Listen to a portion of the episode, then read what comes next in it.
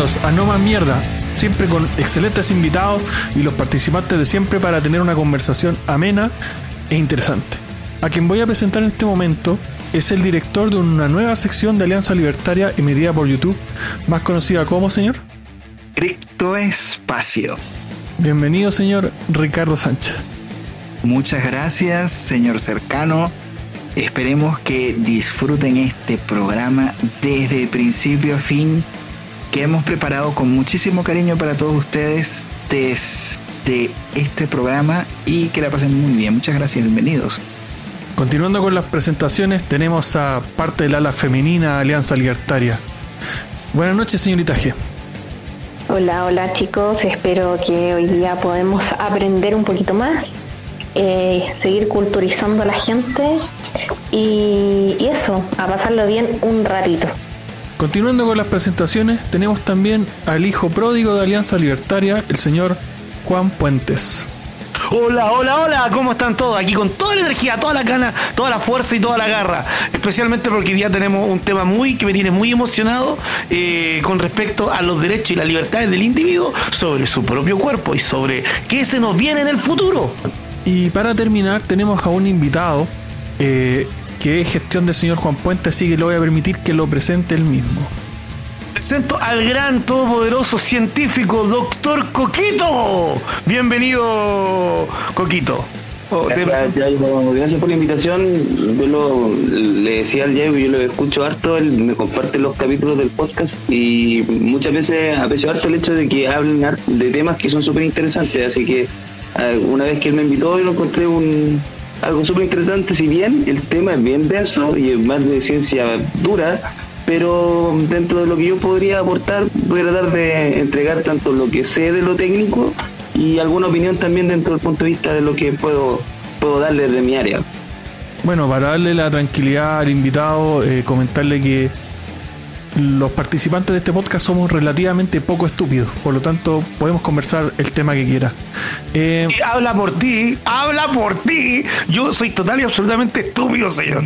Puta, yo no había querido cagarte, pero ya la tiraste bueno. No importa, señor, no importa.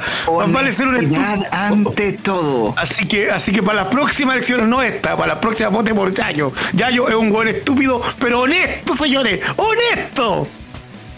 Para, para salvar al Yayo en este caso yo no creo en la estupidez, yo creo simplemente en que uno puede perfectamente mm, acceder a las fuentes de información y tratar de culturizarse, pero no por eso ser estúpido. Y ustedes yo he visto que al menos se culturizan y buscan la fuente de información, así que eso habla muy bien de ustedes, de todo. Gracias, gracias, gracias. Bueno, comenzando ya a entrar en materia, tierra derecha, como se le dice en algunos lugares. Señor Juan Puente, usted es el autor de la pauta del día de hoy, así que introduzcanos el primer tema. Te lo, te lo introduzco, te lo señor cercano. Oye, ¿parto por la noticia o parto por el tema? No, no, vamos a empezar directamente a hablar del tema del transhumanismo, este tema tan importante que por el cual pues hemos traído, mira, el Yayo se quedó congelado. Ah, no, no, yo estoy, me quedo quieto, por eso estoy preguntando al, al- al director. po. Te, te acabo de Pero decir es que presenté el tema, hombre. escribiste Ay, ay, ay, ay, ay, ay. ay, Yayo. Ya, puta que soy un weón. ¿Ya viste? Y no lo corte. y no lo corto, no, No, lo voy, corto, voy a señor. dejar eso. Voy a dejar No eso. pueden cortar eso. Censura. Ya, ya, dale, mira. presenta la web de Cuen- ya, cuento corto dentro. A ver, eh, a ver. Ya, dentro de estar. bueno, como- no, ¿Dónde queda el texto acá? Me perdí, me perdí, me perdí, me perdí. ¿Quién- quién me- Ah, espérate, ya. Dentro del tema de hoy vamos a hablar del transhumanismo. ¿Qué es el transhumanismo? Es una filosofía, es una es un- una tendencia intelectual filosófica, ya, de pensamiento, pero en la cual el ser humano tiene derecho, ya, tiene derecho a experimentar sobre tu- su propio cuerpo, sea de forma biológica o sea de forma cibernética. ¿Qué significa esto? ¿Qué significa esto? Que al principio era hipotético, no sé, pues, si tú tuvieras la posibilidad de ponerte orejas de robot o no sé, pues hacerte un experimento y colocarte orejas de murciélago, ¿cachai? Para tener muy buena vista, ojos de águila, ¿lo haríais o no? ¿cachai? Pero ahora, con los avances tecnológicos que están ocurriendo en estos momentos, ya, ya no es algo hipotético, es algo tangible.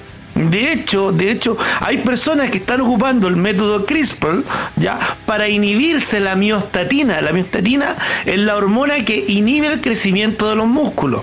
¿Cachai? Entonces, ¿qué es lo que hace estas personas? Ocupan el método CRISPR ya eh, para inhibirse la miostatina y para que su cuerpo pueda crear más masa muscular, algo que les cuesta mucho a algunas personas. Pero para eso traje mi invitado, eh, Coque, ya que nos puede explicar más cómo funciona este método. Déjame, ya que tenía un especialista, plantear una pregunta también para que aproveche responderla en su introducción. Y es que normalmente cuando hablamos a nivel de redes sociales y a nivel comunicacional, eh, hay dos tipos de transhumanismo que se identifican, porque por un lado están los transhumanos que se consideran convertirse en otra cosa más que un humano y por otro lado hay otra corriente que es mucho más filosófica que son los que intentan o mejorar las propias cualidades del cuerpo ¿cachai? Eh, o, o, resolver el tema por ejemplo de la falta de una de algo del cuerpo como por ejemplo falta un brazo o falta de un órgano adelante al invitado eh, bueno, lo primero, eh, dar a entender que, como tal se lo había dicho a en su momento, esta técnica es súper nueva. Entonces, para nosotros que fuimos como nos formamos desde antes, nosotros vemos las ciencias básicas como esto que es propio de la biología celular y molecular. Lo vimos hace muchos, muchos años cuando esta técnica estaba recién en peñales, que esto se fue generando como desde el 2013 más o menos. Si bien la manipulación genética viene desde mucho antes, eh, la, el tema del cuando ya se concretó, ya, ya se hizo en el 2018 cuando ya la doctora lo expuso y se, ganó el premio Nobel por esta técnica. Esta técnica no solamente busca como lo que tiene que ver con la modificación genética para, mm, para lo que tiene que ser efectos de modificar y cortar ciertas em, secuencias de genes para generar ciertas eh, patrones de comportamiento, proteínas en realidad, que son las que se codifican a partir del ADN, sino que también son para reconocer ciertas secuencias genéticas. ¿Ya? La aplicación de esto es súper amplia.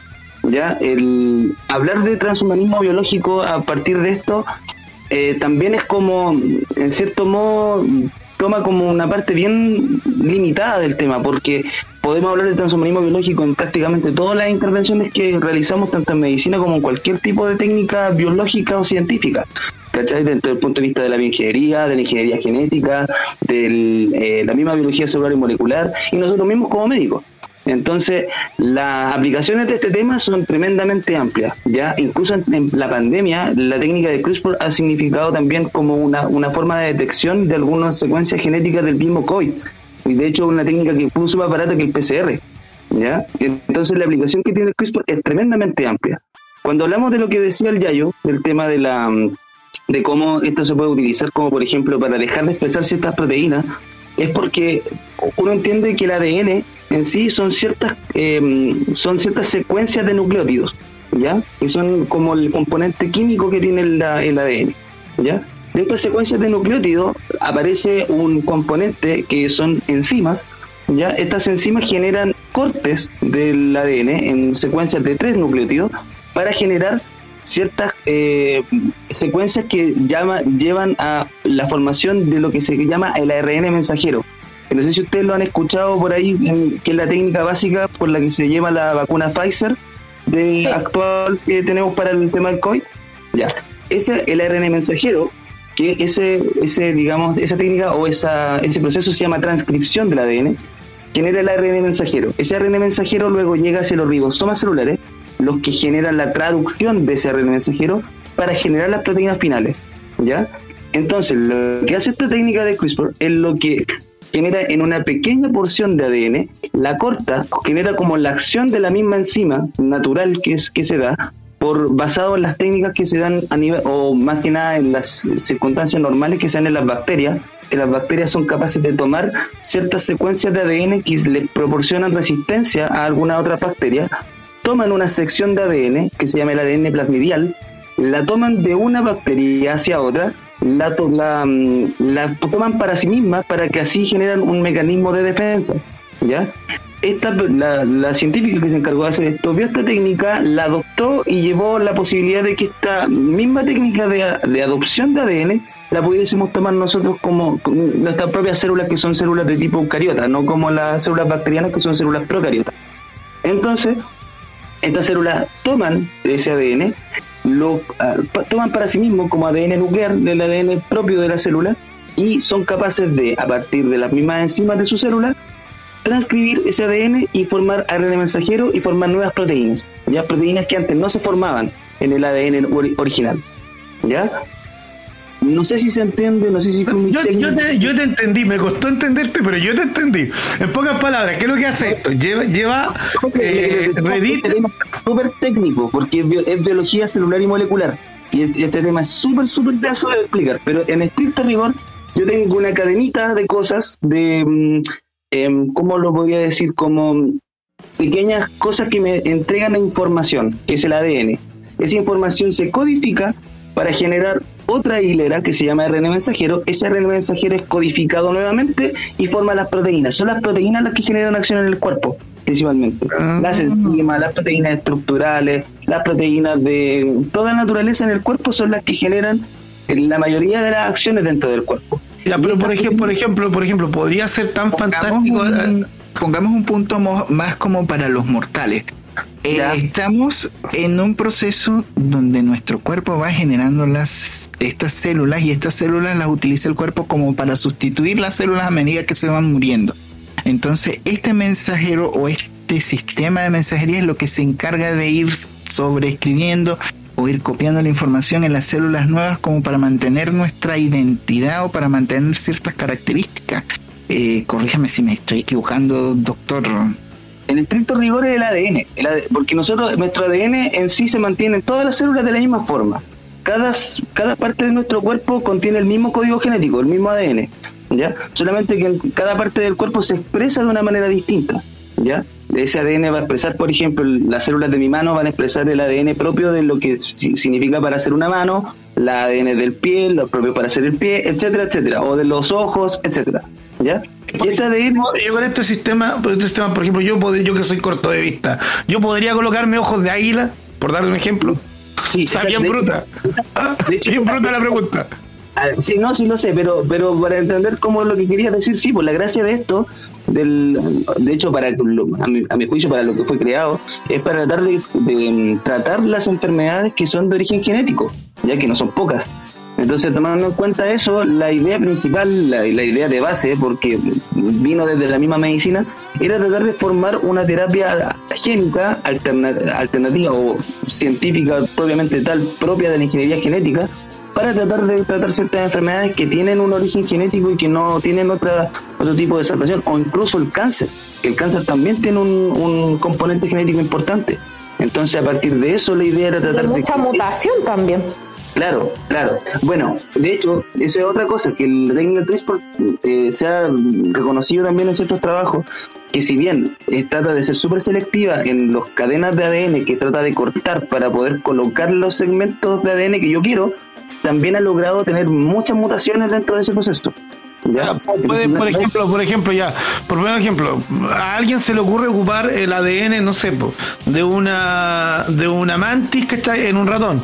Claro, dándole la inmunidad de la mantis al ratón, por dar un Pero, ejemplo que la- Juan Puente, hay ejemplos igual que son más prácticos. Por ejemplo, en el caso del Ya. tomate. Al tomate se le han hecho modificaciones genéticas para que no se queme con el frío. ¿Cachai? Entonces, eh, normalmente eso hace mucho con la comida para apalear situaciones que son medioambientales o llevar, por ejemplo, frutas que no sobrevivirían en ciertos entornos e introducirlas. Ahora, igual a mí me gustaría hablar, además de la parte médica, porque el transhumanismo es también una corriente filosófica. ¿Ya? Entonces quería mencionar una persona que es actualmente es el es un eh, exponente importante del transhumanismo, que es cofundador de la Cyborg Foundation. Esta persona, que se llama Neil Harbison, es la primera persona en ser reconocida legalmente como el primer cyborg. Esta Tiene, persona, los- como los- tiene un ojito aquí como, como los snorkel. lo que pasa no, este, este compadre se implantó en, en- en medio del cráneo, se, se implantó unos diodos que van al cerebro y le permitirían, según lo que él explica, eh, ver ciertas gamas de colores que son imperceptibles a los humanos, como son los, los infrarrojos y ciertos tipos de frecuencias de onda, claro. Entonces, también hay una corriente filosófica ahí de por medio, porque lo que decías tú, por ejemplo, en tu ejemplo de que, claro, ponemos un ojo de águila, es que, claro, también hay una corriente artística vanguardista de activistas cyborg, ¿cachai? Normalmente eh, irlandeses, británicos en su mayoría, que actualmente están recibiendo, si no me equivoco, la Cyber Foundation ahora mismo está ubicada en Nueva York.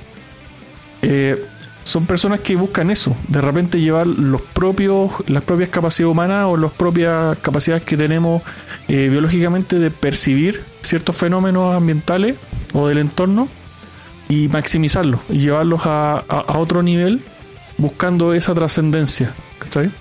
Eh, yo porque había invitado a Coque por el tema de, del, del método CRISPR porque ya ese método está prohibido, por ejemplo, está bueno, está permitido, pero en Texas, el, el- el estado de Texas en Estados Unidos se prohibió usar porque se, había un grupo de personas para democratizar el método CRISPR de edición genética, ya, eh, ¿cómo se dice? Vender las cajitas para que tú hicieras el método en tu casa, ¿cachai? Para que tú aprendieras a hacer edición genética en tu casa. Entonces había un grupo de personas que vendían estas cajitas, repartían por todo Estados Unidos, ¿ya? Y en Texas se prohibió vender estas cajitas. El estado de Texas prohibió vender estas cajitas. Y me parece excelente. ¿Ah? ¿Cómo? Y me parece excelente, la verdad. Por favor, explícanos por qué. ¿Por porque, la aplicación del CRISPR es tremendamente eh, lleva primero a mucho riesgo en cuanto a la variabilidad genética. Ya si como tal cual como ya lo habíamos dicho cuando uno genera una mutación de una secuencia genética de ADN uno perfectamente dentro de este proceso puede generar mutaciones en otras secuencias entonces, frente a eso, la exposición a, a constantes mutaciones, si bien vamos a resolver un problema, podemos generar otros problemas más allá, y eso no podemos controlar en un ambiente, en este caso doméstico. ¿Ya? Por eso que la, la técnica es tremendamente, o sea, es revolucionaria. tremenda. Lo que pasa es yo lo que entiendo, eh, según todo esto, eh, todo lo que sea controversial, ya sea en la ciencia, eh, donde tú involucres experimento, porque finalmente es un experimento, tiene que ser en un eh, escenario controlado, siempre. A lo mejor con un grupo de corte, con algún grupo de control. eh, no es malo, ¿cachai? El estudio de todo este tipo de cosas no debe ser malo porque si tiene una finalidad de poder tener, no sé, pues, eh, tratamiento de enfermedades, otro tipo de cosas, sí, ok, estamos de acuerdo. Pero una mala herramienta o una buena, muy buena herramienta utilizada en malas manos es peligrosa. Por ejemplo, a lo que yo tema- a lo que, a lo que yo quiero llegar, pero si una persona, por ejemplo, ya, yo en mi garage, ¿quién se cayó? Se cayó la señorita Ahí y volvió. volvió. Yo me Por ejemplo, yo, ya, yo en mi garage, ya, yo en mi garage, no sé, pues yo compro esta cajita del método CRISPR, ¿ya? Y yo quiero hacer experimentos con ranas para aprender cómo funciona la edición genética, o experimentos con perros para aprender cómo, cómo funciona la edición genética. Pero ¿Por qué yo, Ujú. Imagínate porque yo como individuo, siendo propietario de mi perro y de la rana, ya por dar un ejemplo, Y de tu propio cuerpo. y propietario de mi propio cuerpo, ¿por qué el Estado tendría que a mí decirme, oye, ¿qué, qué puedo hacer y qué no puedo hacer? Ahora, entiendo el peligro que hay el, eh, de alterar un ecosistema mandando, no sé, una super rana que, que coma grillos y extermina a los grillos, por dar un ejemplo. O, o- ahora, un super perro no creo, ¿no? No creo, un perro ver, que, a ver, que- pero que viva espérate, más de yo- 30 yo, años. escuché decir que esto era algo revolucionario. Yo creo que no, no estoy en nada de acuerdo con eso. Ya que quizá el método de, de ejecutarlo sí sea un poco revolucionario o, o más, más tecnológico, por decirlo así. Pero tenemos que recordar que tenemos la especiación que se viene haciendo de que el ser humano existe. Se viene haciendo con los animales, se viene haciendo con, con- con los distintos animales, por ejemplo, de granja. No, sí, no, no, no, eso no es especiación, eso es edición. Y la especiación es cuando tú seleccionas ciertos individuos de una especie con ciertas características y lo empiezas a cruzar y te deshaces del resto. Selección O- artificial. Selección, no es selección natural, exacto, es como una selección artificial, pero se llama especiación. ¿Cachai? Ya. Claro. Entonces, ahora, obviamente, lo que dicen ustedes que, claro, modificar los genes puede traer problemas y eso lo vemos al día de hoy. O sea, piensen, por ejemplo, en alguna raza de perros, donde tenemos animales que, por ejemplo, no pueden respirar por sus narices. Que, o, o perros que son de, de tamaño demasiado pequeño y que eso les genera problemas eh, eh, Para parir. No solo para parir, sino que para reproducirse, problemas para de, de sobrevida y un montón de cosas. Entonces, esto no es algo nuevo, esto no es algo que des- descubrimos hace 10 años y es revolucionario. No, esto es algo que se viene haciendo de que el, de que el hombre está sobre la Tierra y tiene historia. Por ejemplo, se por ejemplo, Jorge dice, el Jorge, dice que es peligroso, es peligroso que cualquier persona tenga acceso a esta tecnología. Ahora, entiendo su punto de vista. Ya en este caso, en este caso, solo en este caso, lo entiendo porque la genética es la fuerza, una de las fuerzas más fuertes de la naturaleza. Lo entiendo. Ya es como permitirle a cada persona que manipule una bomba atómica. Ya, pero ¿qué habría de malo que, que cada persona pudiera hacer su estudio en su casa eh, por ejemplo, para eliminar, no sé, eh, eh, la displasia de las caderas de los pastores alemanes. Yo tuve un pastor alemán. Es que yo estoy completamente de acuerdo contigo, ya yo, pero el tema mucho. es que tiene que ser gente ética. Pero yo soy una persona ética, porque yo, porque el Estado me tiene que decir quién es ético y quién no? Entonces, entonces. Ya, yo, pero que ahí desconoce el hecho de que existe la especialización en el caso de cada una de las profesiones, pues, claro. Para eso para eso existe un médico que se va a encargar del tema clínico de las personas, del ser humano. Para eso existe un veterinario que se va a encargar del tema de, de los animales, ¿cachai? Existe el botánico para el, para el tema de las plantas. Si tú, muy, por muy bien que tú digas, en mi perro, en mi gato, tú, tú le haces una relación de cuidado, pero tú no tienes una responsabilidad en cuanto a su desarrollo biológico. Claro, pero por ejemplo, Albert Einstein era simplemente, no sé, un, un comprobador de patentes, un matemático, no era un físico.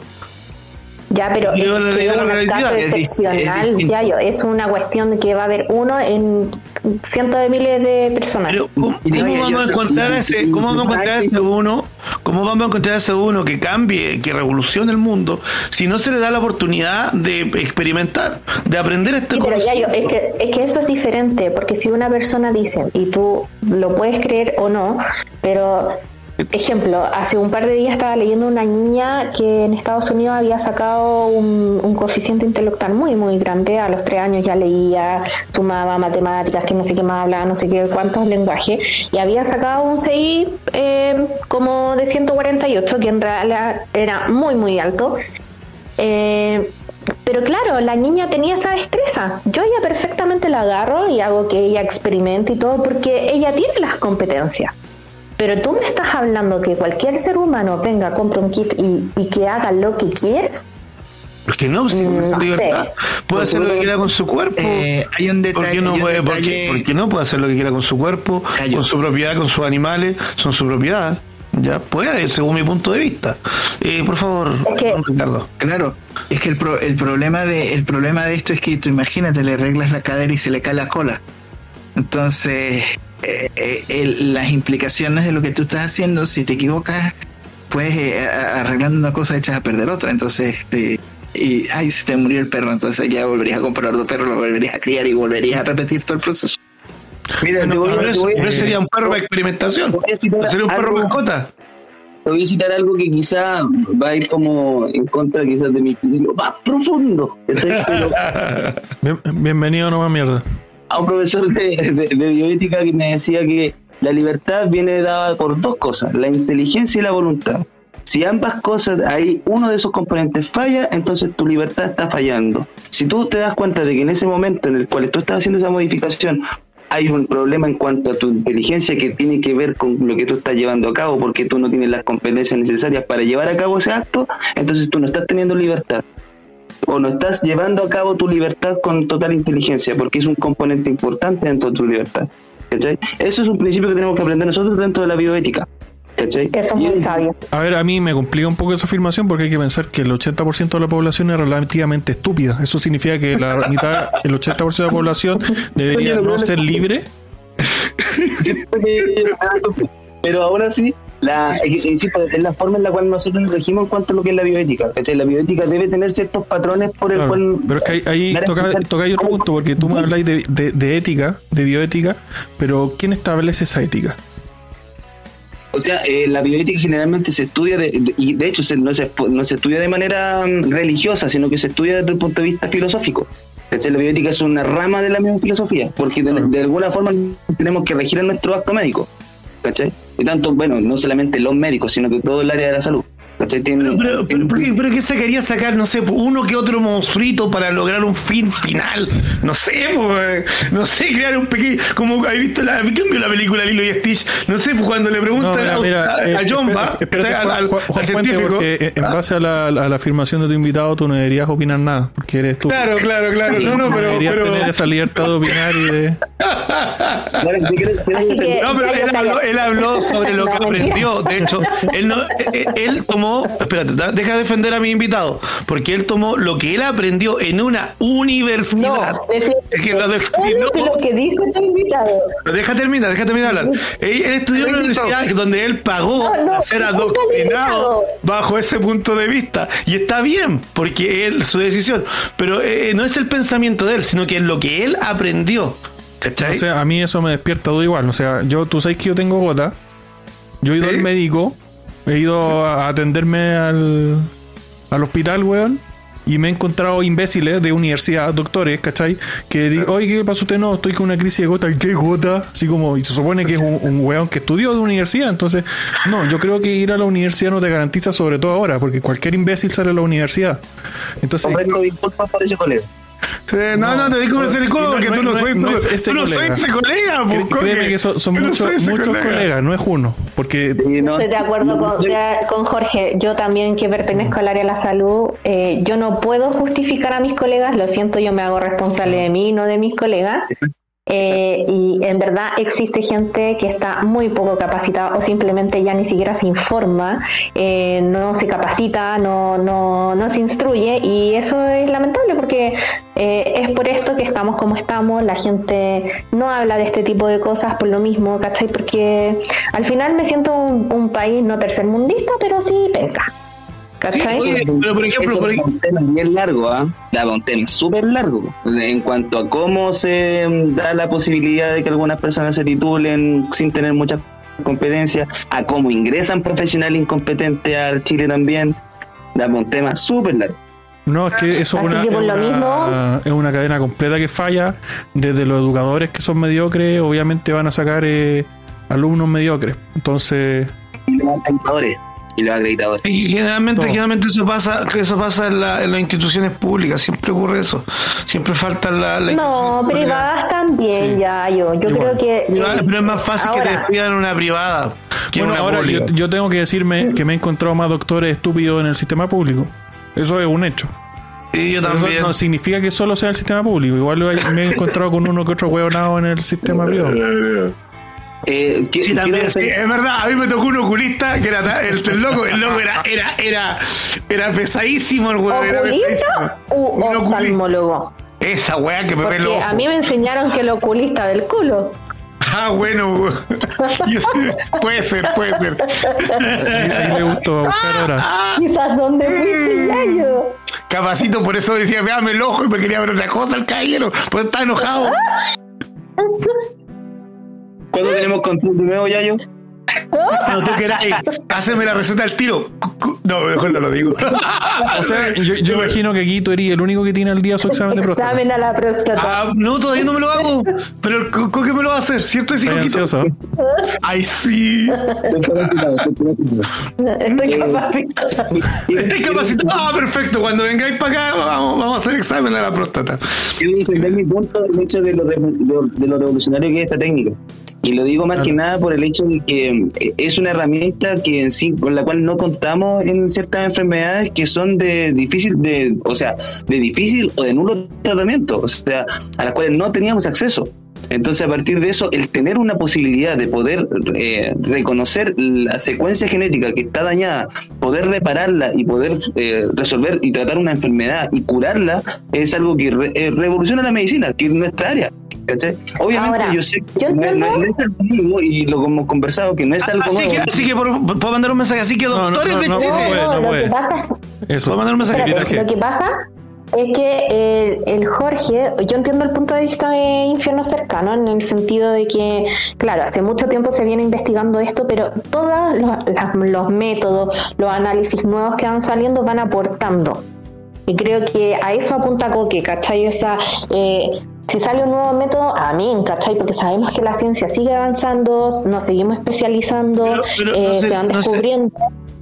¿No sería mejor si Habla, habla. en vez de que hubiera un grupo de doctores especializados, que hubiera miles, sino millones de doctores experimentando al mismo tiempo y que fuera y que estuvieran intercambiando esa información a través de la red de internet como se hace con el sistema CRISPR en Es ciertas que, ciudades de ya yo, no que no está prohibido. que ese tipo de cosas se hacen.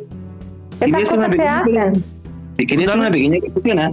porque por eso que a mí me complicaba como hablar de un tema tan denso como este.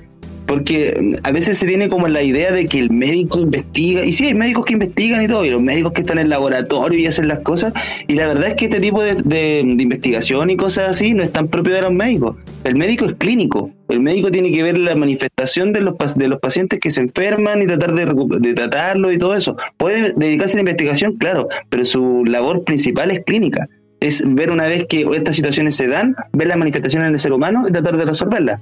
Pero quien se encarga de lo técnico en este caso hay bioingenieros, ingenieros genéticos, biólogos celulares, biólogos moleculares, etcétera. Hay una infinidad de, de bioquímicos, ¿cachai? Que, que se encargan una persona no, no tiene el cartón, pero tiene la inteligencia suficiente para entender eh, para entender eh, el, el documento, ¿cachai? No tengo el, cartón.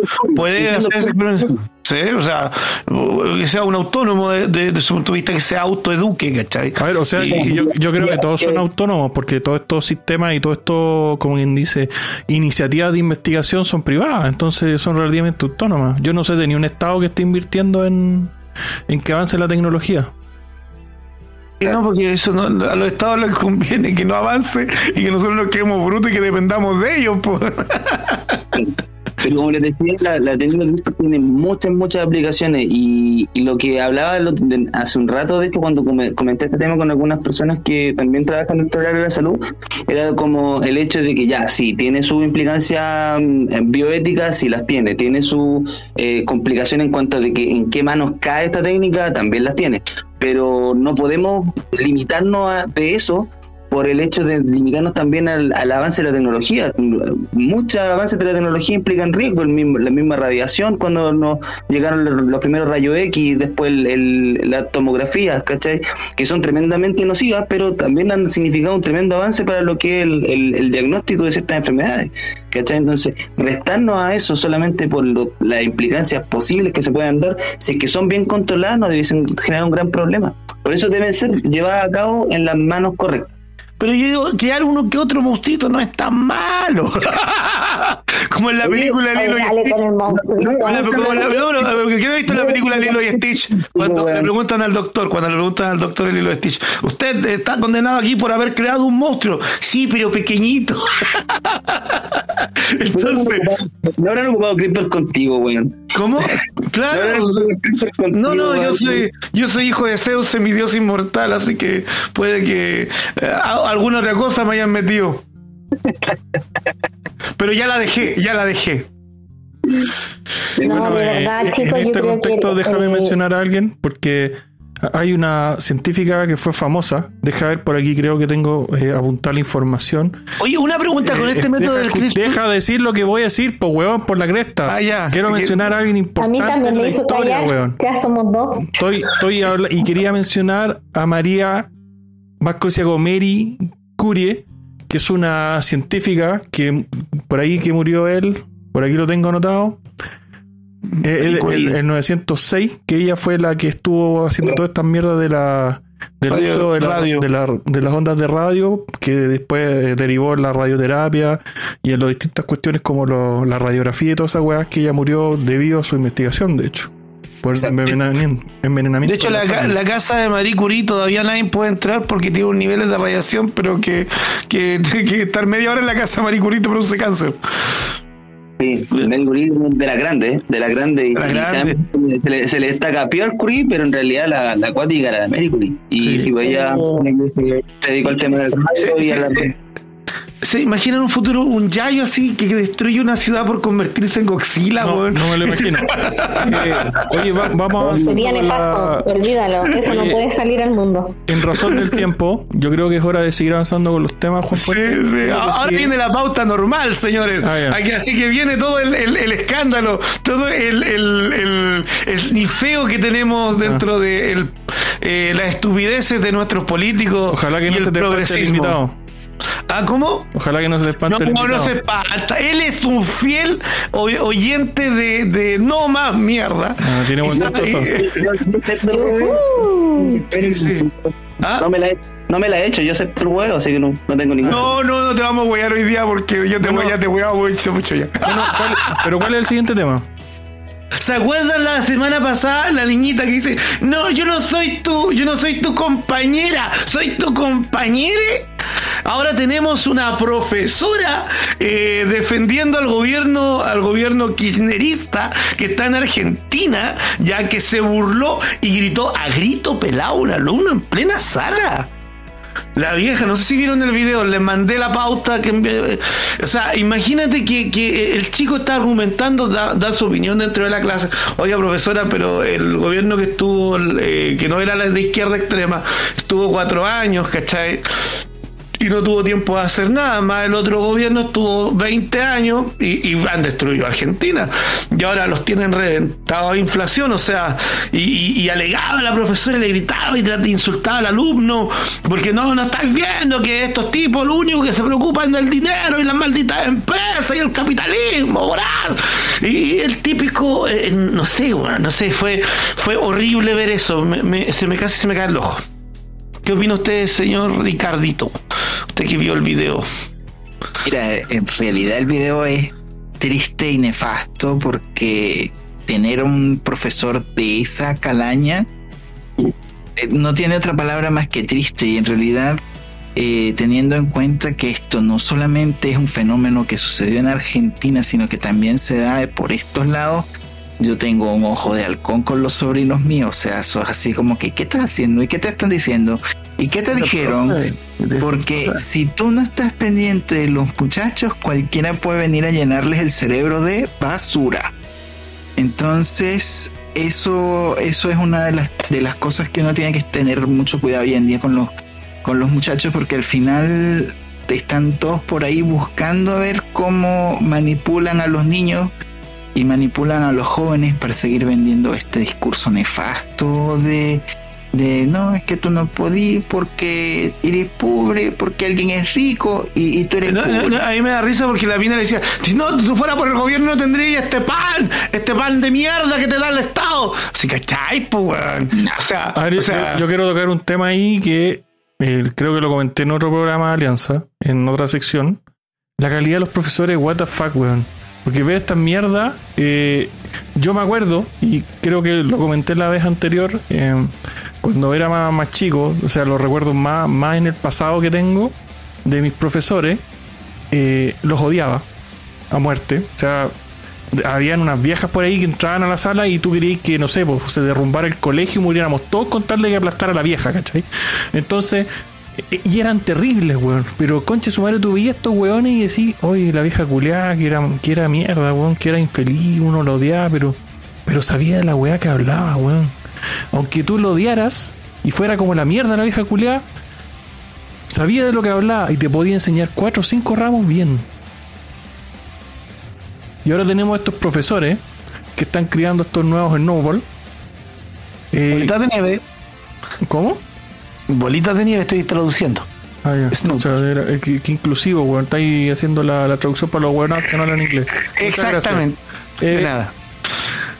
que están formando estos snowball, weón. Estos, estos niñitos cristal que, que tú los miras feo y se sienten ofendidos, ¿cachai? Em, que yo creo que mucho de lo que está pasando, ¿cachai? A nivel educativo tiene que ver con los profesores mierda que hay. Que yo digo que no son todos, yo sé que no son todos, ¿cachai? Yo sé que tiene que haber algún profesor con vocación de profesor en algún lado, tiene que haberlo, ¿cachai? La, Eh, Yo, yo conozco uno. la probabilidad uno. indica de que existen. Sí, yo, yo también conozco uno, fíjate. Y ese uno ya, ya me confirma la regla. Entonces, eh, yo creo que por ahí ese tema de estos profesores haciendo estas weas, weón, gritando a los alumnos así, weón. Que en realidad, yo me acuerdo, weón, mis profesores me, casi que, que uno hubiera preferido que le agarraran a patada en vez de que te griten así, weón. Pero no sé, weón. Yo, yo creo que está tan degradada esta weá de la, de la educación, weón. Es que actualmente ya no se tiene tolerancia, tampoco hay una jerarquía ni respeto. No quiero decir de que el profesorado tiene jerarquía acá, para nada, pero sí no hay una instrucción tanto de los padres a los niños eh, cómo tratar al profesor y el profesor tampoco ya le tiene respeto a los alumnos, ¿cachai? Entonces es lamentable porque, bueno, si un chico llega y te dice una boludez, independiente que sea tonta su opinión o que tú no la compartas, que yo creo que eso es lo correcto, tú también tienes derecho a explicarle qué es lo que tú sientes, pero no anulando lo que él piensa o lo que él siente. Ahora, no tengo nada en contra de la gente que siente que, que mm, se le tiene que tratar con la E, ¿cachai? Eh, pero sí creo que también ellos tienen que respetar que nosotros eh, tampoco creamos que es bueno tratarlos a todos con la E. Entonces, es en qué punto nos ponemos de acuerdo para poder tolerar las diferencias de opiniones, ¿cachai? Yo creo que eso es lo que está pasando ahora. Lo nefasto es que la gente no se escucha y no se tolera. Jorge, eh, no, aquí, aquí hay que tomar la. Eh, Coque, aquí hay que tomar la palabra nomás. Aquí cualquier huevón habla. Dale nomás. No nomás. escuchando, no estaba escuchando no estaba detenimiento, sí, es que Danos tu, eh, danos tu opinión. Queremos saber tu opinión porque aquí somos. yo, yo- yo le voy a preguntar para que se ordene este tema. Eh, Ya. Coque, ¿tus profesores eran o no como las weas? Cuéntanos. Yo no tengo nada que decir. Muy, muy buenos profes. De hecho, lo que sí, eh, uno podría decir, claro, había cierta tendencia de uno que otro, pero sabéis que eh, uno ya reconocía la tendencia que pudiese tener, pero sabéis que nunca la nunca coartaron a nadie. ¿Cachai? Pero obviamente uno sobreentendía más o menos la, la tendencia que podía tener uno que otro profe, eso sí. Pero no, yo no podría decir nada de los míos. Y yo vivo en una familia de profes también. Y para mí el, el origen de estos problemas va más allá de los profesores. ¿Cachai? O sea, yo no discuto que hay profesores que sí se pasan pa- este mismo caso, ¿cachai? Que de una manera que claramente no tienen un criterio para enseñar, pero mm, yo creo que este problema es de base, este problema es de crianza, ¿cachai? Este problema viene de la casa, ¿cachai? Pero- pero- y, pero- y- y- sí, Pero ah, se, se podrá. Ahora, ¿Sabes que no? no, yo, espérame, quiero- yo espérame quiero escuchar al invitado. Estoy, estoy dale, dale, Coque, No, dale. Tengo ganas de mutearte. No, no, no, no, no. Yo quiero, Ah, yo quiero decir algo antes. Eh, yo, eh, ustedes no lo están viendo, pero ya ellos se encuentran muteados para que nosotros podamos conversar, así que prosigo libremente. Mira, lo que voy es que también creo que el gremio del profesorado se ha sentido un poco pasado a llevar y siempre queriendo eh, beneficios y creo que eso es lo que más me molesta y debo ser muy sincera. Eh, todos hemos pasado, ponte tú y te doy el ejemplo de esta pandemia, eh, con teletrabajo, gastando plata desde nuestra casa, en internet, que los sueldos, ¿cachai? Que, que el agua, que la luz, que esto, que esto otro. Y, y siempre hay que bonificarlos, pues, ¿cachai? Entonces yo creo que esa cuestión ya me tiene a mí, en lo personal, podrida. Eh, trabajar con los niños también es arduo, pues, ¿cachai? Eh. ¿Eso es, eso es con la idea de que los profes como que no están trabajando por el hecho de estar en la casa? ¿Es No, no, para nada, no, no, no, no, no, no, yo creo que ellos trabajan, claramente trabajan, pues, ¿cachai? O sea, preparar material para los niños eh, y todo lo que tú quieras, los profes trabajan. Lo que yo estoy diciendo es que no es que trabajen ellos más que otros. Todos tienen no, no. responsabilidades, ¿cachai? Entonces esa cuestión de que los profes nos sacamos la yuya en la casa, no, para mí no. Todo el mundo se saca la cresta, de una u otra manera, y no solo el profesorado. Entonces, eh, eso sí me pasa mucho que siento que se ha visto eh, menoscabada la labor del profesor, pero también porque ellos se menoscaban su labor, pues, ¿cachai? O sea, porque claramente todos acá estamos en una posición adversa y no solamente ellos. Eso es un vicio más político, a mi juicio, sí. Porque obviamente yo creo que tú como que te refieres más como al tema del colegio, profesores, cosas así. Y claro, eso es un vicio político. Son, son hueones que ha pernado un- un- una casta del Partido Comunista que, obviamente se lanza ahí a ser, a ser presidente del colegio de profesores. Que eso es otra cosa. Pero el profesor de normal que se dedica a hacer lo que tiene que hacer, no, no va, no apunta a eso. ¿Cachai? Qué bueno que, que pienses eso, porque creo que es lo que muchos pensamos. Sí, Pero ojo, ahí, ahí, ahí yo quiero agregar algo, porque yo creo que está bien hacer esas diferencias, pero no hay que olvidar que el ser humano es intrínsecamente político. Ah, sí. Entonces, de, sí, el ser humano es intrínsecamente político, entonces tampoco es que podamos eh, desprendernos completamente de la política en, en las áreas humanas. Sí, estoy de acuerdo, pero a lo que voy es que el, el común de los profesores no va a andar buscando la, la bonificación por la pega que hace. O sea, él eh, está sacándose la chucha porque actualmente en, la- en el contexto en el que están, están sacando la mierda. No, no, no. eh, eh, enseñan en condiciones súper difíciles. Enseñar a través de Zoom es re peludo. ¿cachai? Yo de- de- imagínate los cursos chicos. ¿Cachai? Tener a los pendejos pendientes del computador, pero en la clase y no viendo otra weá, yo no encuentro un, de verdad que no encuentro un arte, ¿cachai? ¿Cómo se pudieron amoldar a eso? ¿Cachai? Entonces, de verdad que yo encuentro que se sacan la mierda en, lo que están haciendo, ¿cachai? Pero yo no creo que ellos, así como el, profesor de, de aula común, ¿cachai? Sea el que pre- preocupado de, ay, bonifíquenme, que me da ansiedad y quiero que por favor me ha- hagan algo por mí, ¿cachai? Yo no creo eso. Yo creo que es un una movida de- con- del gremio nomás, ¿cachai? De los que están a la cabeza y que son hueones que todos sabemos hacia dónde apuntan. Bueno, ahí hay un tema también eh, que yo te encuentro razón, que sí, sí tiene que ver con que son un gremio y todo eso. Yo creo que tiene razón en lo que estás planteando, pero estás eh, evitando las responsabilidades que tienen los demás. Por ejemplo, nosotros tenemos malos representantes políticos, y eso es un hecho. Pero nosotros también somos representantes de tener, entonces también, perdón, somos responsables de tener esos malos representantes políticos. Entonces, también los profesores, tú decís, claro, yo te encuentro razón, los que están politizados y haciendo estupideces son los del gremio de los dirigentes de los profesores. Pero esos profesores no llegan ahí solos, a esos ¿Cómo llegaron tan arriba esos hueones? Entonces Ojo también... con eso, Mm. ojo con eso, que colegiarse no es obligatorio. No. Ojo con eso. No, no- no todos los profes están colegiados, o sea, y, y- y En probablemente... partes, en, todo, Claro, en todos lados. Pero, pero fíjate que votar votar tampoco es obligatorio en Chile. Pero mira la mansa zorra que puede quedar si votan como la wea. Ah, no, por supuesto, pero es que tú no vayas a pedir la opinión o, va- o no vas a considerar como voz representativa a un weón que veí una vez a las 500 y que supuestamente es pre- presidente del colegio de profesores, pues, ¿cachai? Mm. Tú vas a ver a tu profesor que hace la labor dentro del colegio, le preguntas, ¿está colegiado? Y yo te hace, no, no, te, podría hacer un estudio ahora, pero probablemente no creo que sea la mayoría el que esté colegiado. ¿Cachai? Ese, ese es el espacio que tiene voz, que es distinto. Es como los médicos, pues los médicos lo mismo. Hay, una- hay un colegio médico, un presidente del colegio médico. ¿Qué opinas tú del colegio médico? Como médico. Uh. Mira, ¿sabes qué? Eh, a mi juicio, este es el mejor colegio médico que hemos tenido en mucho tiempo. Y no lo digo porque sea, digamos, de tendencia de izquierda. Lo digo porque es la única, es la única que se ha preocupado de la salud pública. A Pero, de ¿y, los- y qué pasa con los comentarios que se ha pegado en pandemia Isquia? ¿Qué piensa de, de, de todos los fails que se mandó? de repente se pasa como tres comunas, si eso es cierto. De repente se va como, se, se le va un poquito la moto porque cae el tema de, de ser una, una persona política, una, una un- que también tiene su, su ego, ¿cachai? De por medio y probablemente también tenga sus aspiraciones, ¿cachai?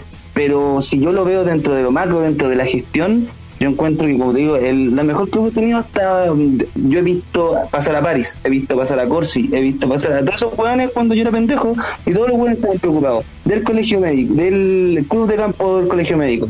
¿Qué es lo que pasa con nosotros? Que chucha, por favor que no vengan más extranjeros porque nos van a quitar la pega. Que por favor no habrá más escuelas de medicina. ¿Cachai? De esas weas, ¿cachai? Y esta es la única que se ha preocupado de, de temas de salud pública, ¿cachai?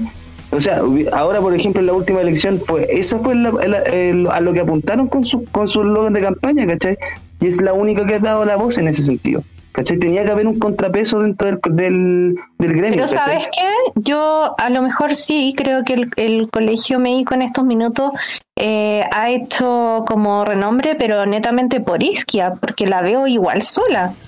¿Cachai? O sea, no, no se ven mayores representantes. O sea, Eh. también el vice y el secretario que aparece en arte igual. Pero sí, pues eh, la que tiene como mayor, mm, mar- marca más presencia en, así como a nivel público es eso está claro.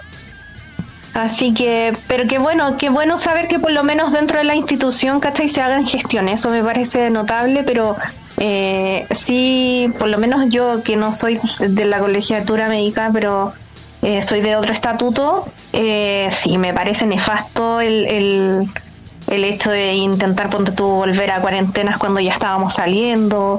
eh, bueno, un sinfín de, No de malos. Claro. Yo, yo- mira, yo, yo sabía lo que creo. Te voy a dar mi opinión sobre Isquia Bichos. yo, weón, la primera vez que la vi pensé que era una trans, weón. o sea, porque criticando, la- no, eh, criticar su apariencia yo sé que no es lo correcto.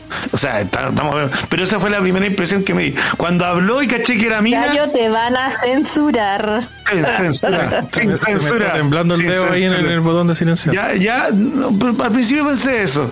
Después cuando abrió los- el- esa cosa, ese, ese agujero que tiene en la cara, y empezó, eh, eh, eh, hocico, boca, no sé, una weá que tiene y empezó a decir de que quería cuarentenas para todo Chile, habiendo gente que solamente quería trabajar, solamente quería salir adelante, ¿ya? A los que hay que guardar en cuarentena son a los enfermos, no a los hueones sanos, porque tenemos que mantener la economía. Imagínate cuánta, cuántas empresas quebraron. Entonces, claro, tú decís, oh, pero tú te preocupas de la economía y no de la, no de la, del bien de todo. Sí, weón, pero una cosa es pa- eh, eh, con qué chucha comí, pues, weón. ¿Con qué, con qué comí? Si los bonos IFE, hay que decir la verdad, no son para las personas que estuvieron encerradas en pandemia. Los bonos IFE son para sostener y aguantar a la, bola de simios ya que, quiere atacar Santiago. Que los simios están así. Y como tienen la guatita llena, los simios no, simios no atacar Santiago, simio quedarse tranquilito. ¿Cachai? Entonces, eh, esa es la realidad, ¿cachai? O sea, ¿cómo, cómo decir, decir eso? O sea, no, no- no entiendo. La economía y ello, ¿ah? Sí, obviamente sin economía tú no, no, no genera, genera recursos, si no tienes recursos no pagas vacunas, si no tienes vacunas no, no, no genera inmunización en la gente, si eso está claro. Pero el punto es que eh, existen dos políticas epidemiológicas en una circunstancia como esta. La que hicimos nosotros, que es basada como en la política europea, y la que estaba planteando el colegio médico, que es basada en la política asiática. ¿Cuál ha tenido mejor resultado? La política asiática, porque el rebrote apareció en Europa, ¿o no? Entonces, esa fue la lógica que buscaron. Buscaron especialistas epidemiológicos que vieran ciertas. Pero eh, eso es en cuanto a epidemiología, pero a cuanto a salud mental, en cuanto a economía, no creo que haya sido lo más factible. Estamos súper de acuerdo. Sí, obviamente esto va a tener tremendo costo a nivel de ese tipo de cosas. Estamos súper de acuerdo en eso. Sí, no, no hay nada más que hacer. Pero es eso o hacer que este tema se mantenga por quizás cuánto tiempo. Y, lament- y lamentablemente, mientras más rebrotes aparezcan y mientras más variantes aparezcan, porque este virus tiene una capacidad de mutación bastante importante, vamos a seguir así limitados en cuanto a nuestra forma de, hacer las cosas. ¿Cachai? Entonces, eh, la otra política, que la que plantea el Colegio Médico, se llama política de eliminación. ¿Cachai? Y es como una política, a mi juicio, bien lógica, que es encerrarlo un tiempo, dejar que el virus deje de circular y volverlo a sacar. ¿Cachai? Claro, y y en- mientras y en tanto, lo- las pymes y los emprendedores comen del aire, weón. Sí, esa, esa es la weá que me molesta no, esta no, medida. problema, Es como una cosa por otra, pero escúchame. Dime, dime tú, ¿qué le hace más daño a un país? ¿Tener una población empobrecida o un virus que mata a un porcentaje menor de la población? Porque yo veo la estadística y muere más gente por otros motivos que por COVID. Entonces vamos a empezar a prohibir todas las enfermedades y todas las causas de muerte. pero totalmente equivocado. Al inicio de la pandemia, de hecho, había un, un concepto cifra que se llama el exceso de muertes. ¿Ya? Y en cuanto a lo que tiene que ver con la diferencia de muertes que había por causas de COVID o por causas respiratorias y por otras causas. Y las causas de muerte por causas respiratorias eh, aumentaron de manera exponencial desde que comenzó la pandemia. Así que estás totalmente equivocado. No, no, no, no. Pero- No, yo ahí todavía. No, no, no, no, pero eso fue al comienzo de la pandemia. Sí, porque yo, yo tengo la experiencia y conozco gente que fue al médico por cualquier cosa y la marcaron COVID. Entonces, si tú me decís que estas estadísticas marcan un crecimiento rápido de la pandemia, obvio, si gente cualquier cosa que le pasaba la marcan de COVID. ¿Cachai?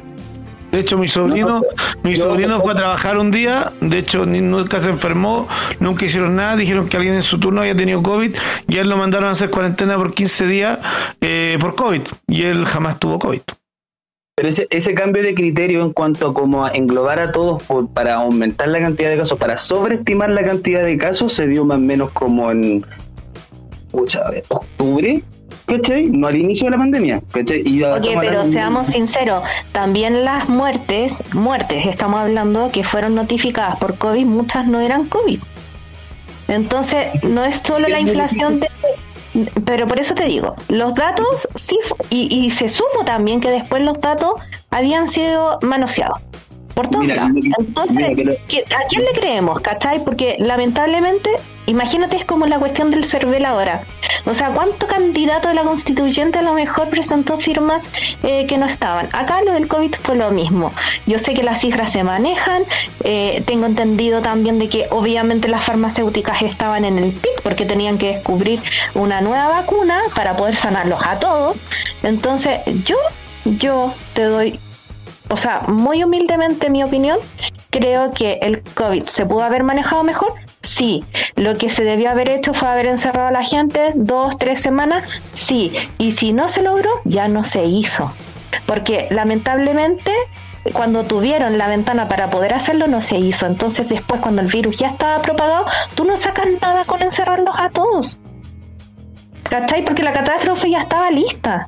Nosotros no fuimos, eh, eh, no visualizamos el grave problema que iba a traer esto. ¿Cachai? Otros países sí.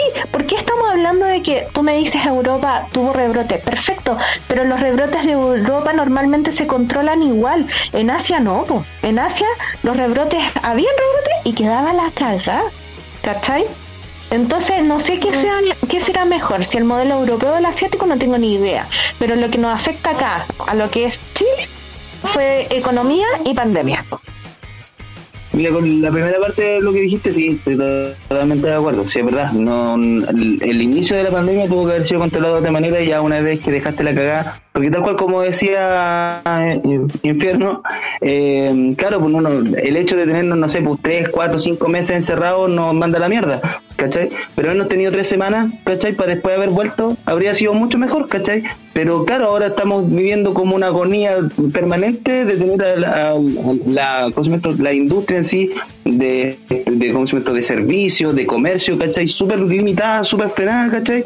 Y lo hemos vivido ya casi dos años, ¿cachai? Y eso porque hemos tenido una política que es tremendamente blanda con este tema, ¿cachai? Eso es lo que veo yo. Y eso, Pero también hay que sumarle que tuvimos estallido social, pues, ¿cachai? O sea, veníamos súper débiles para poder enfrentar una pandemia y que lamentablemente no fue bien manejada. O sea, yo creo que acá ambos estamos calzando. El tema fue, como no se manejó bien, quedó la zorra. Pero si se hubiese manejado bien desde el principio, donde no hubiesen tenido tres semanas encerrados y listo, esto se hubiese podido controlar. Pero como no lo fue, ahora estamos pagando los platos rotos. Estoy de acuerdo. Bueno, yo estuve mirando, no, no puedo encontrar, estoy tratando de ver la página ahora, pero hay varios contadores que ya en el tiempo real el tema del COVID, a medida que van informando a los países. Y la verdad es que la, la cifra, estamos hablando de una mortalidad, la verdad es que es baja. Que si comparamos con otras pestes, con el resfriado común, es baja. Entonces yo creo que yo está ¿Cuál es la, bien... disculpa, cuál es la letalidad que aparece actualmente documentada por la por el COVID que te aparece ahí? Por eso yo dije que estaba buscando y no la podía encontrar cuando empecé a hablar. Porque, porque la inicial que aparece documentada por COVID es de un 2%. ¿Eso te parece alto? Y la letalidad, que- y la letalidad que tiene la influenza es 0,02. O sea, el- la, la mortalidad que tiene el COVID es 100 veces la influenza. Por eso que esta, esta pandemia es distinta en cuanto al impacto que tiene. Y no solamente tiene impacto en la letalidad, porque Pero eso lo fíjate que menos. sigue siendo bajo, porque sigue, mira, mira, mira, lo que, mira que ambiguo lo que tú decís y que amplio. Sigue muriendo más gente en el mundo por malas decisiones que por COVID. Sí, sí, porque la letalidad en sí no es propia del COVID. La letalidad es propia en sí del sistema que colapsa a partir del COVID. Ya, pero si tenías un sistema que colapsa, y te lo voy a plantear de esta manera, porque tú tení, cuando tú tomas una medida para lo que sea, en este caso el COVID, tú tienes eh, eh, consecuencias positivas y negativas. Entonces, tú tienes que poner en una balanza si esas cosas que voy a hacer valen la pena, lo negativo que voy a tener, en cambio a los beneficios que voy a obtener. Y eso es lo que yo encuentro que no está bien con el COVID. Que las medidas que se están tomando están produciendo un mucho más daño que lo que provoca la propia letalidad del propio virus. Sí, es discutible eso, es discutible. En este momento de la pandemia es discutible eso. Porque es verdad, uno podría como... Ahora, hay, Jugar- hay- hay un país que terminó rápidamente el virus. Corea del Sur. Pescaba a todos los Sí. contagiados y los ejecutaba y se acabó el tema. Corea del Norte, corrijo. Corea del Norte era. Corea del Norte era. Corea del Norte. Gracias, Juan. De nada, No, nada. Corea, del- Corea del Sur era el modelo previo. del- No nos del- del- confundamos, por favor. Vamos a mandar de vacaciones a. a, Ándate solo, corrido, weón. a mandar de vacaciones. Iba a decir. Iba a mandar al 80% de los chilenos de vacaciones a Corea del Norte. Quiero plantear la idea de, que la cifra del COVID y la mortalidad por COVID es, um, era marcadamente alta desde un inicio. Y de hecho, cuando se empezaron a tipificar los virus respiratorios, cuando empezaron los pics de virus respiratorios, los demás virus casi no aparecían. ¿Y eso por qué, por qué se dio? Porque ocupábamos mascarilla, porque estábamos distanciados, ¿cachai? Los pics de virus respiratorios sincicial o de influenza el año pasado casi no hubieron, ¿cachai? ¿Y qué hubo? COVID. ¿Cachai? Y después, en este año, como ya las medidas se han ido relajando, empezaron a aparecer casos de influenza, casos de virus respiratorio sincicial, etcétera, y ya los virus respiratorios comenzaron a abarcar nuevamente un amplio abanico. ¿Cachai? Pero el año pasado era netamente COVID y las muertes por, por causas respiratorias eran tremendamente altas. ¿Cachai? Entonces, por favor, no lleguemos con ese mensaje de que el COVID no mata tanto, porque no es así. O sea, yo, yo- creo yo- que te digo- COVID yo no te digo- tanto. yo te digo- yo te Espérame, digo- Juan. Oye, ya yo. Ya. Lo que yo creo es que el, el COVID mata, ¿cachai? O sea, que no se puede bajar la guardia, de que igual hay que lavarse las manos, eh, no sé, pues tomar me- medidas preventivas nunca está de más, ¿cachai? Pero eh, sí creo que hay que darle prioridad a todo, ¿cachai? O sea, no solamente el COVID es importante, sino que, eh, no sé, pues un ataque cardíaco es importante, un accidente en vehículo es importante, todo es importante. Totalmente de acuerdo. Ya el COVID ahora pasa a ser parte de nuestra vida diaria, cotidiana, nos tenemos que acostumbrar a él, queramos o no queramos, pero es así. Y desde ahora en adelante, bueno, aprender a vivir con él y como te digo, no dejar de lavarse las manos, el que quiera lavarse las manos, el que no quiere no se las lava, pero por último, eh, si quiere alcohol gel, se echará alcohol gel y seguir las medidas preventivas, porque de otra forma, ya actualmente no tenemos cómo solucionar el- el problema. Y determinar la efectividad de la vacuna hacía No, totalmente. aquí, aquí, aquí nadie, nadie, nadie, nadie está de, de mintiendo ni hablando contra las vacunas, aquí todo lo contrario. De hecho, no, eh, lo que sí, Lo que lo que nosotros criticamos es la obligatoriedad, eso sí. Sí, eso sí, pero pero no nunca en ningún momento. Sabemos que la vacuna es la mejor opción. Por cuestiones de tiempo, sería bueno avanzar con la pauta Juan Puentes que continúa. Bueno, tenemos, mejor voy a, a yo voy a presentar esta weá, weón, preséntala, weón, preséntala. Te he dado mucho Tenemos- hoy día, tenemos- pero te, ten- te ten- digo, weón, tengo el dedo, el dedo director. Mm. ¿Te das ¡Ay, sí! ¡Ay, qué rico! ya, miren. Tenemos al señor Lavín y sus platas perdidas.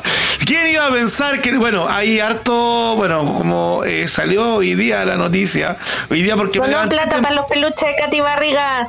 Ahí está, ahí está, ahí salimos la. Ya, lo que pasa es que el. eh, bueno, este comunista de mierda Kitsch eh, pide a la Fiscalía Oriente ampliar la investigación a Municipalidad de Las Condes. Lo barrechea por dineros e entidades sin fiscalización, señores. Tenemos al señor Lavín con plata perdida. O sea, a- al candidato de la derecha más dura. Bueno, que de dura no tiene ni una hueá. Pero. Así que el señor Lavín está. Parece que tiene las manos sucias. Eh, tiene que lavarse las manos para no contagiarse de la corrupción. Bueno, ya se contagió, se conche su madre. ¿Qué opinan, chiquillos?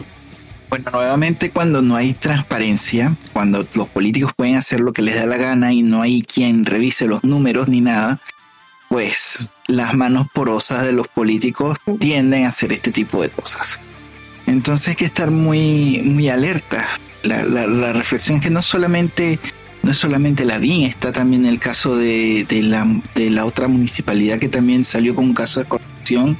Este, ¿quién más? Ahí- ¿Habrá ahí- salido, ¿Habrá salido ahí las plata de los peluches de la Katy Barriga? No, pues sí, está- sí está claro que eso fue puesto municipal. Sí, sí, sí, terrible. Por favor, ¿Ah? continúen. Sí, no, se refería a las luminarias con Recoleta, quizás. También, también, también, sí, sí. Las ¿Cuál era la, cuál era, las cuál era la, acá les comparto la, la imagen de la noticia, chiquillo. ¿A quién le va a compartirse un podcast, weón? ¿Cómo que no puedo compartir? A nosotros, pues. A Ah, ya. ustedes, po. Es que lo decís para la audiencia, weón, y la audiencia no ve nada. pues. Ah, ya, ahí está la, la, la, la noticia, ¿cachai? Entonces, dentro de eso, eh, claro, está las Condes, pues yo saco a la BIM, ¿cachai? Pero también está los Arnechea, ya, y también está, eh, ¿cómo se dice? Eso. Municipalidad de Las Condes y los Arnechea, por dineros, por fiscalización. Les sigo mostrando la noticia, chiquillos, para que le echen un ojo. Salió en el mostrador, este comunista de mierda fue el que hizo, hizo la petitoria. El parlamentario del Distrito 11, por fin un parlamentario trabajar. Me aburrí. Eh, voy a cambiar de tema drásticamente. Ricardo, en, en base al, al tiempo que tenemos, eh, necesito preguntarte algo importante. ¿Estás atento o no, weón? Sí, claro. Diga, no, que yo quedé anonadado. Ricardo fue, Sánchez, ¿qué carajo ha pasado esta semana con las criptomonedas?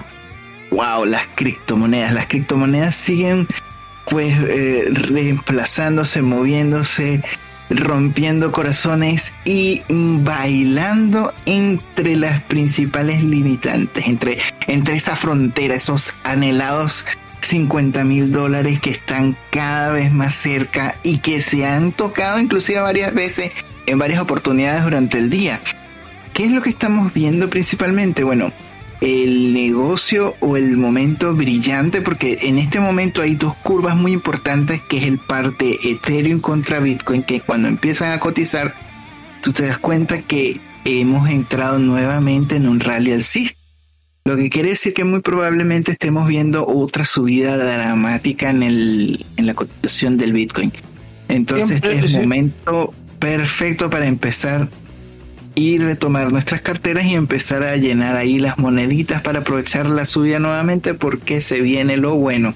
De Siempre. hecho, sí, Siempre y cuando a ningún gobierno se le ocurra o a este weón de Elon Musk hablar alguna weá, pues. Porque como chucha no se quedan callados, chucha tu madre, weón. Mira, yo serio? monitoreando constantemente y he logrado bajar ya aproximadamente tres páginas de las mismas estafas relacionadas a Elon Musk dice o Elon Musk va a regalar Elon Musk me va a regalar medio Bitcoin. Mentira por favor la gente no siga siendo hueona por Dios pero como hay gente hueona en la calle Mira, si, si el 80% de los chilenos votó a prueba, ya, a Claro. está viendo democracia directa, weón. O sea, pues, ¿de qué te imagináis, weón? Mire, si hasta me- yo conocí doctores que votaron a prueba. Me Que son meto- personas inteligentes. Por déjame terminar de contar esta historia bien, Déjenme esta historia de dolor, esta historia de dolor, porque yo sigo viendo en los, en los grupos donde están conversando la, la, la gente que hace vida con el tema de las cripto y veo que es un ahueonado público una imagen, ay, los mos, no sé qué. Yo me pongo a investigar y ah, esta página la crearon hace tres días. La crearon en un pro, con un proveedor que está en Hong Kong al cual ya mandé el reporte y mandé el reporte a la gente de el a la, gente del Spam House también para que se den, le, les den bajada al servidor. Que lo que ustedes tienen que hacer es que cada vez que salga un estúpido de estos a publicarle en la porque no déjense de esa fantasía. Elon Musk no tiene que regalar dinero. Elon Musk, Elon Musk está obsesionado con llegar a Marte.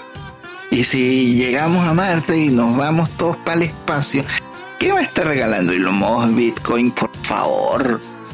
Entonces, eh, déjense de creer en pajaritos preñados, déjense de creer en estupideces y preocúpense por cómo van a organizar y cómo van a distribuir su portafolio para crear esa riqueza en esta próxima ciclo alcista que viene y que se viene bueno.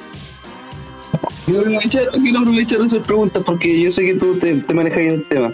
Sí, claro. Eh, lo- dos cosas.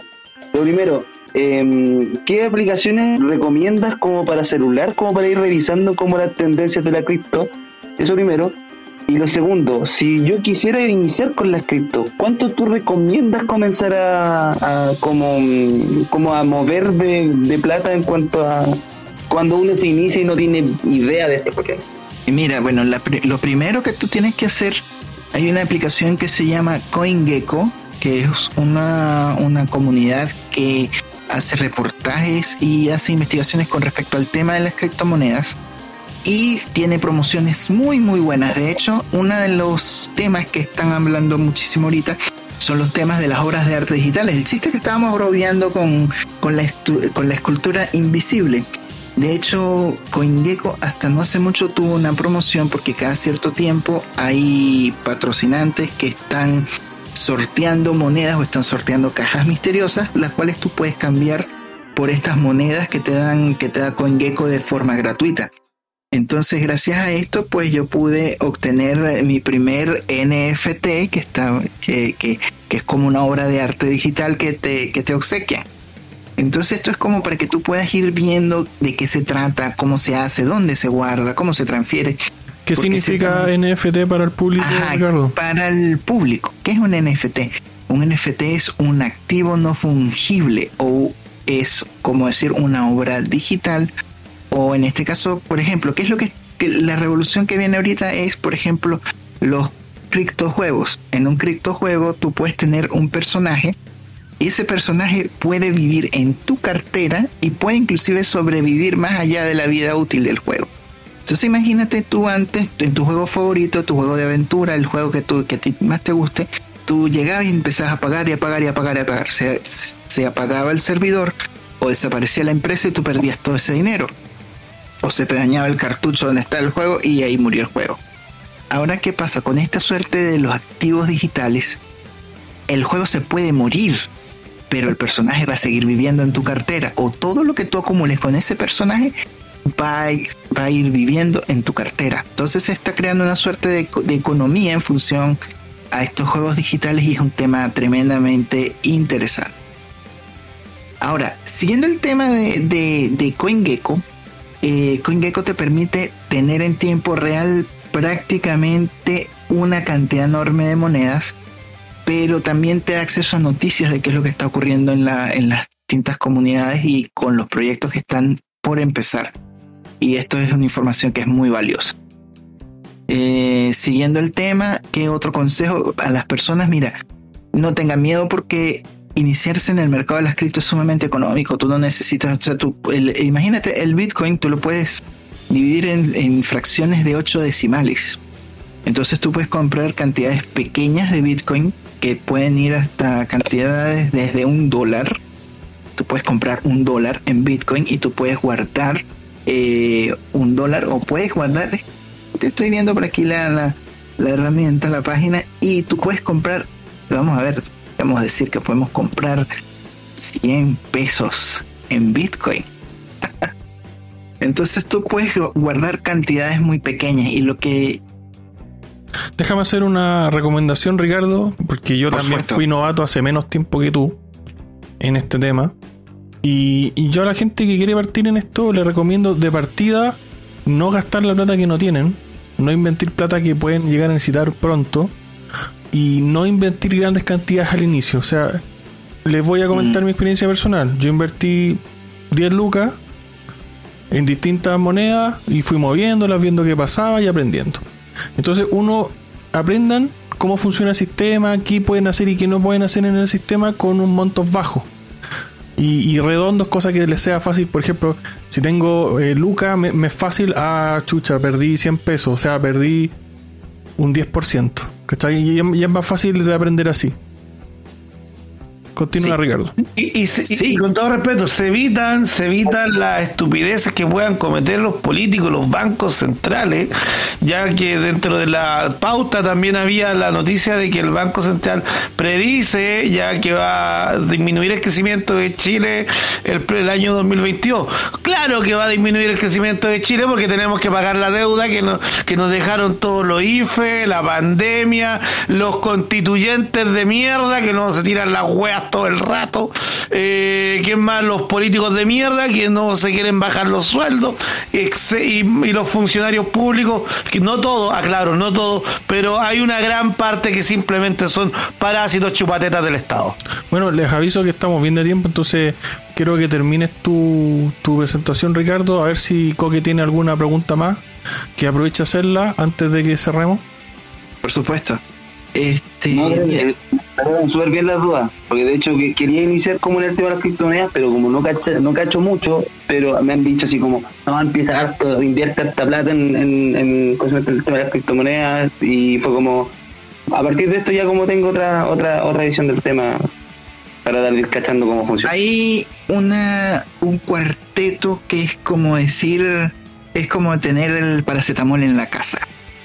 Que y en este caso voy, voy a mencionar CoinGecko en una puerta chilena de entrada que podría ser en muchos casos me gusta mucho nombrar Crypto Market. Eh, interés compuesto que lo puedes conseguir con Nexo o con la cartera Celsius. Entonces, ese, ese grupo, ese cuarteto, es el, el que tú deberías tener, como quien dice, para, para iniciar. Que, que con CoinGecko puedes ver cómo se van moviendo las monedas en tiempo real. Puedes comprar cantidades pequeñas que puedes mover a través de, de, de, de CryptoMarket, o sea, comprar a través de, ese, de esa pasarela y luego guardar tus cripto en, en Celsius o en Nexo y obtener intereses alrededor del 12% que ningún banco prácticamente está dando. Entonces, esta, esta sería como que el, el grupo con el cual tú podrías iniciar. Y creo, no sé si tienes alguna otra pregunta. Aproveche. No, no, buenísimo, buenísimo. Eh, al menos con eso ya quedo como para empezar a comenzar con, con el tema. No, vale, gracias. Ya, pues entonces, para ir cerrando, primero recomendarles un programa que se estrenó hoy, el día de ayer, que es Espacio Cripto, con nuestro primer piloto, eh, conducido por nuestro acá gurú de las criptomonedas, Ricardo Sánchez, eh, otro colega de Alianza Libertaria, Rodrigo Salamanca, y un invitado, recuérdame el nombre, Ricardo. Y por supuesto, Simon Pérez. Y claro, y el invitado, no me acordaba el nombre, Ricardo, y eso que se grabó hace recién. Bueno, este Sí, programa no, no, se no, es llama... que ya- Este programa se llama Espacio Cripto y está disponible en el canal de YouTube de Alianza Libertaria. Así que búsquenlo como Espacio Cripto. Está el episodio piloto arriba, listo, en la mejor calidad que pudimos. Se, le puso harto cariño a ese programa. Y está bien informativo, interesante. Dura por ahí por pasadito los 40 minutos, pero la información se pasa volando.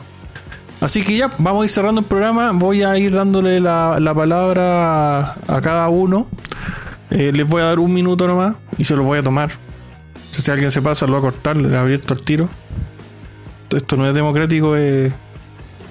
No, aquí, no hay dicta- aquí no hay dictadura, aquí hay dictadura, señores. te- te- Querí partir, parte tú porque después te voy a silenciar. Así que inicia Juan Puente. Ya, yo, yo ah, eh, con el tema de la genética, me quiero ver rodeado de monitos, weón, monstruos. Quiero crear hartos monstruos que destruyan el mundo, mentira. Eh, pero chiquititos, chiquititos, así como, como el de Stitch y cosas así.